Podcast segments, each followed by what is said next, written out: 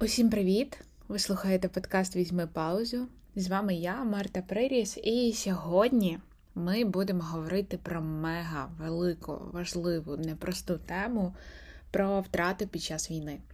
Але спочатку я хотіла сказати дякую всім, хто писали, ділилися, запитували і пропонували різні теми. Власне, завдяки вам і народилася ця тема. Я коли про неї думала, то я її для себе називала Я щось втратила на війні, що далі. Так, або я щось втратив на війні, що далі.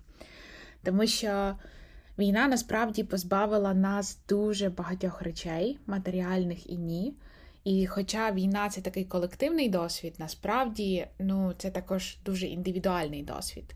З одного боку, ми, як нація, проходимо одинакові якісь події. Так, ми бачимо, що відбувається в Україні. Ми в одному такому. Новинному полі перебуваємо, ми читаємо ті самі новини, ми слідкуємо за схожими публічними людьми, ми донатимо. Але з іншого боку, нам усім пощастило і не пощастило дуже по-різному. Хтось знаходиться в умовно більш безпечних місцях, хтось в менш безпечних місцях, у когось а, залишились будинки і доми, а у когось ні. І тому цей досвід він такий дуже неоднорідний. Хоча, звичайно, ми в цьому всьому разом.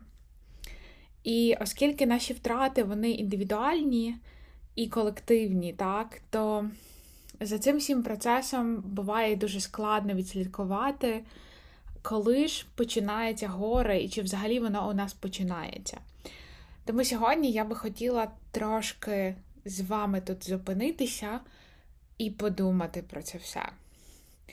Давайте візьмемо те, що ми любимо: чай, кава, капучино, гарячий шоколад, як у вас там. Тому що я сьогодні, коли думала про те, що я буду записувати цей подкаст, подумала, що це буде непросто, але я уявила, що це як така справді розмова з людьми, які мають схожі цінності, проживають, на превеликий жаль, теж цю трагедію війни. І я зрозуміла, що не говорити про цю тему неможливо. Тому беріть те, що ви любите, і створіть собі паузу на кілька хвилин з цим подкастом. Отже, якщо б ми з вами так на секунду задумалися, то війна нам перенесла втрати матеріальні і нематеріальні.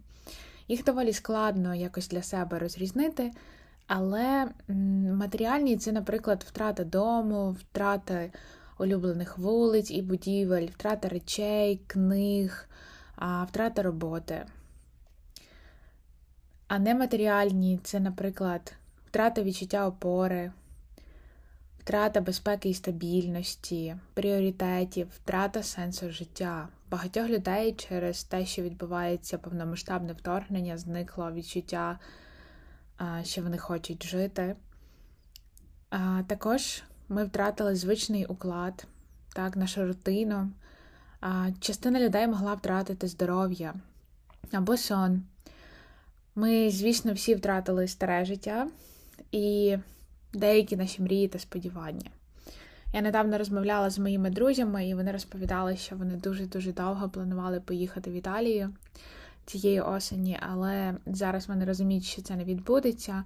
І з одного боку, це ну, така, знаєте, в контексті війни, начебто, незначна штука, але для цих конкретних людей це викликає багато смутку.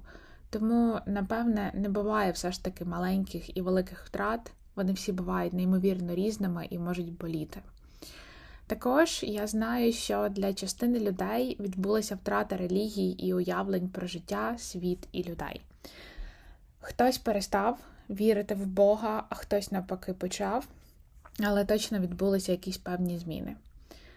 Крім цього всього, ми, звісно, втрачаємо людей, людей, яких ми любимо, знаємо, і людей, яких ми ніколи не бачили, але захоплюємось їхньою відвагою, їхньою добротою і їхньою витримкою. І це я зараз говорю про наших героїв і героїнь Азовсталі і не лише. І знаєте, насправді, якщо ми повернемося до думки, що війна це такий колективний, але теж індивідуальний досвід, то наші втрати через війну теж насправді дуже індивідуальні і дуже різні. Але одне відомо точно, так, ми всі, на жаль, щось втратили через цю війну. І давайте перейдемо трошки до теорії, тому що, мені здається, вона може нам допомогти. Справа в тому, що раніше в психотерапії психології ми вірили, що існують так звані п'ять стадій горя. Їх розробила Елізабет Кюблер Рос. Це така жінка, вона працювала в хоспісі для термінальних е, для людей з термінальними хворобами. Що це таке? Це люди, які знаходяться при смерті, люди, які помирають від раку або від будь-якої іншої хвороби, і вони знають про ці свої діагнози, вони знають, що вони помруть через кілька днів або тижнів. Вона працювала там, не пам'ятаю точно, або психологиною, або соціальною працівницею. І один з її обов'язків це було проводити розмови з людьми такі консультації, де вона їх розпитувала про те, як вони почуваються стосовно свого життя, про те, про що вони шкодують, що вони зробили інакше і так далі. Ну, ви зараз зрозумієте, до чого це вся довга передісторія, тому що вона написала книгу, і вона в цій книзі запропонувала а, цих п'ять стадій переживання горя: це заперечення, гнів, торг, депресія і прийняття. І вона сказала, що, начебто, за її концепцією, всі люди проходять, переживають горе так, саме в цій послідовності. Спочатку вони заперечують, що їм погано, що вони щось втратили, потім вони зляться, потім вони торгуються, кажуть: а якщо я зроблю отак, то я цього не втрачу. Так? Якщо я зараз заплющу очі, то з моїм містом нічого не трапиться. Потім в них з'являється депресія, тому що вони розуміють, що це не допомагає і вони не контролюють ситуацію. Нагадую, що це були люди з термінальними хворобами. Вони в певний момент приходили до розуміння того, що, на жаль, ліків і дива для них не відбудеться. І після цього, начебто, приходило прийняття. Елізабет Кюблер Рос разом зі своїми послідовниками зробила різні дослідження, і, начебто, частина з них показала, що справді ці стадії мають сенс, і вони відбуваються саме в такій послідовності. Втім, уже декілька років ми знаємо, що це не так, і ми знаємо, що насправді люди проходять переживання втрати, так, або горе, вони проходять дуже по-різному. Це означає, що ми можемо знаходитися найперше на стадії депресії, а потім перейти до заперечення, потім до прийняття, але після прийняття нас може накрити хвилею гніву і злості. Немає якоїсь однієї дороги для проживання горя. Відповідно, так насправді немає правильного і неправильного способу проживати горе. Ми всі проживаємо горе дуже-дуже по-різному. І це окей. І ми всі маємо свій час проживання горя.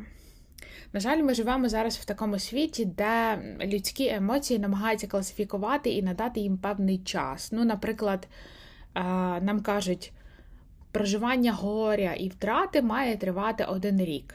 Але це знову ж таки міф. Горювати можна довше, горювати можна менше, тому ні, ви не маєте впоратися з вашим горем та смутком за один рік.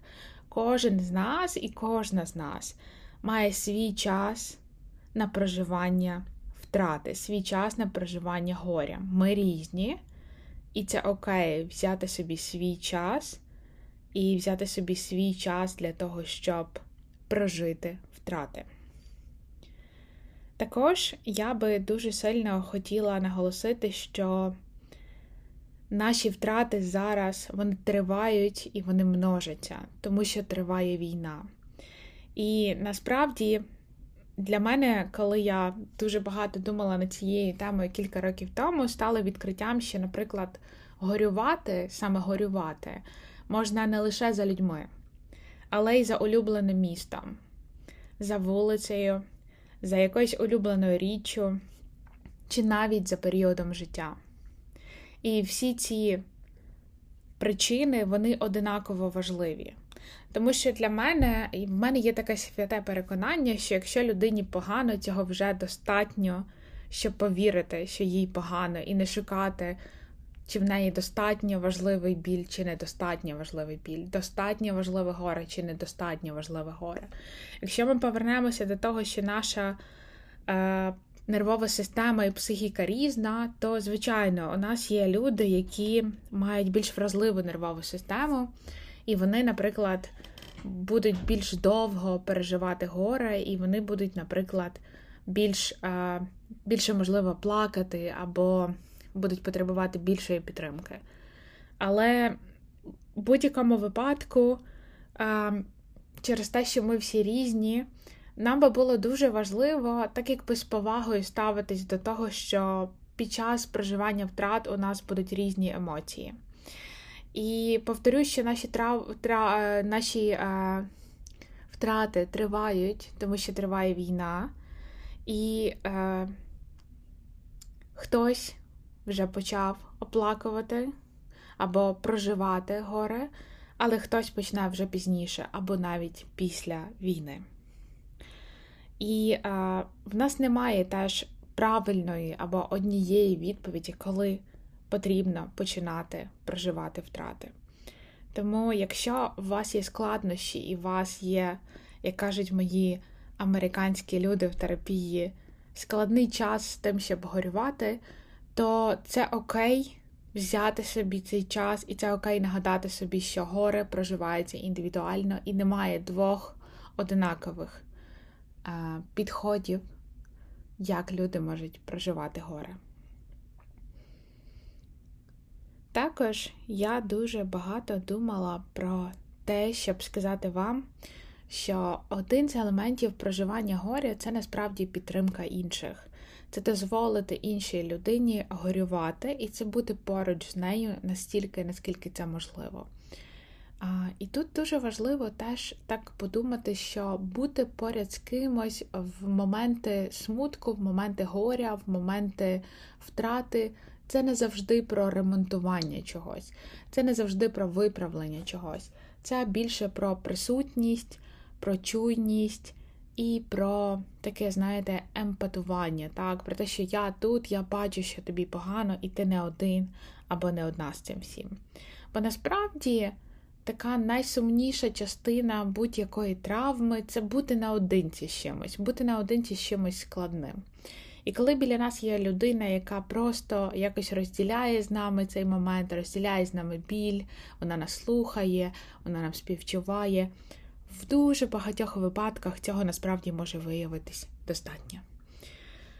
Отже, якщо би ми з вами так підвели підсумок про те, як міг би виглядати процес втрати, пам'ятаючи, що він індивідуальний і, звичайно, те, що я скажу, воно буде відрізнятися, то, напевне, найперший крок це справді собі зізнатися, а що я втратив або втратила. Так якби зазирнути в обличчя того, що у мене забрала все ж таки війна. Потім дуже важливо придивитися, чи ми часом не втратили щось нематеріальне. Наприклад, можливо, ми справді втратили якусь свою дитячу довіру до світу, або може ми втратили, наприклад, сон, або може ми втратили, наприклад, сенс життя, або віру, хто знає. І нам дуже важливо в цей момент, коли ми придивилися, що з нематеріальних речей ми втратили, дуже важливо це не знецінювати.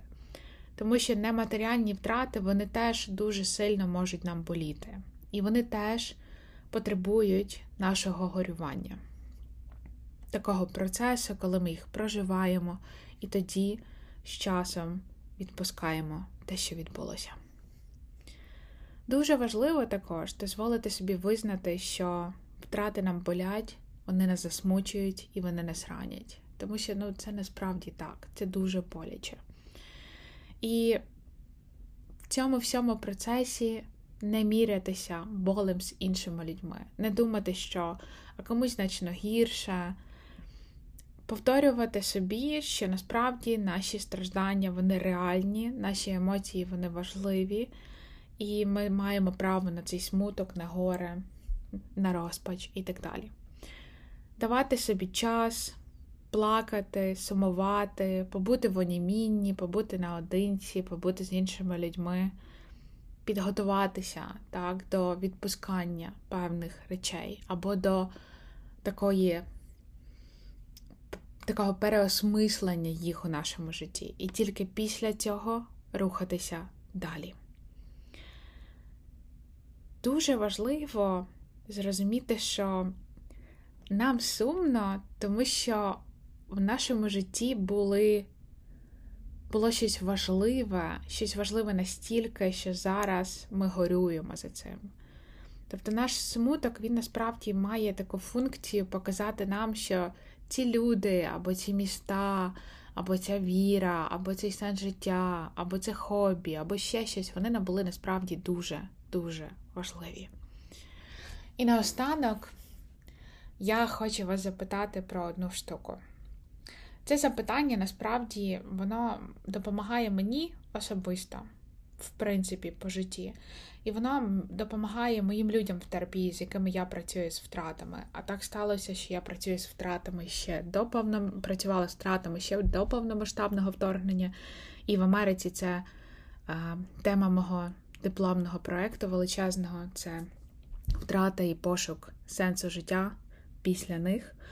То питань, запитання звучить так: маючи втрати і цей непростий досвід, яке життя я хочу жити далі?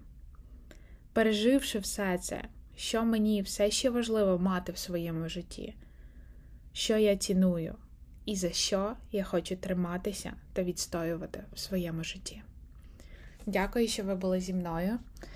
Постараюся більше не зникати. Візьміть паузу, дихайте.